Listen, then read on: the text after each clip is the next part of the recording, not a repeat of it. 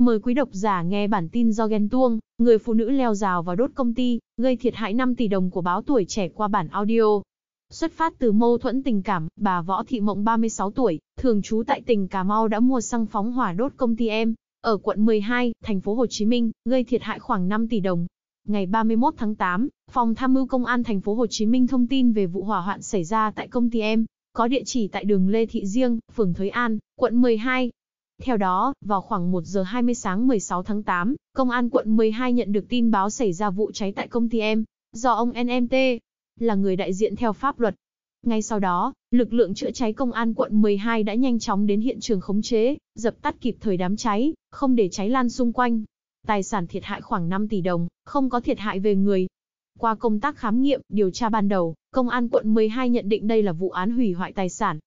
Kiểm tra camera giám sát tại khu vực hiện trường, công an phát hiện trước thời điểm phát cháy, có một phụ nữ chạy xe máy đến trước cửa chính của công ty em, leo qua cổng vào phía bên trong. Khoảng 30 phút sau thì người này đi ra. Sau đó, khoảng 15 phút, người này tiếp tục chạy xe máy đến, chở theo can nhựa vào phía trong công ty. Đến khoảng 1 giờ 20 phút ngày 16 tháng 8, ngọn lửa bùng lên tại công ty, còn người phụ nữ nhanh chóng rời khỏi hiện trường. Qua điều tra, làm việc với những người liên quan, Công an quận 12 xác định Võ Thị Mộng, 36 tuổi, thường trú tỉnh Cà Mau, là thủ phạm gây ra vụ cháy trên.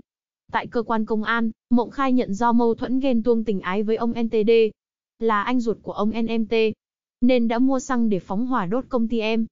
Trước đó, vào năm 2014, Võ Thị Mộng quen biết với ông NTD tại Hàn Quốc, sau đó về Việt Nam chung sống với nhau như vợ chồng ở quận 12. Ngoài ra, qua kiểm tra, xác minh được biết Võ Thị Mộng cũng là đối tượng truy nã của cơ quan cảnh sát điều tra công an thành phố Hồ Chí Minh về tội buôn lậu vào ngày 11 tháng 3 năm 2019. Hiện công an quận 12 đang tạm giữ Mộng để xử lý theo quy định. Cảm ơn quý độc giả đã nghe hết bản tin của chúng tôi, xin chào và hẹn gặp lại.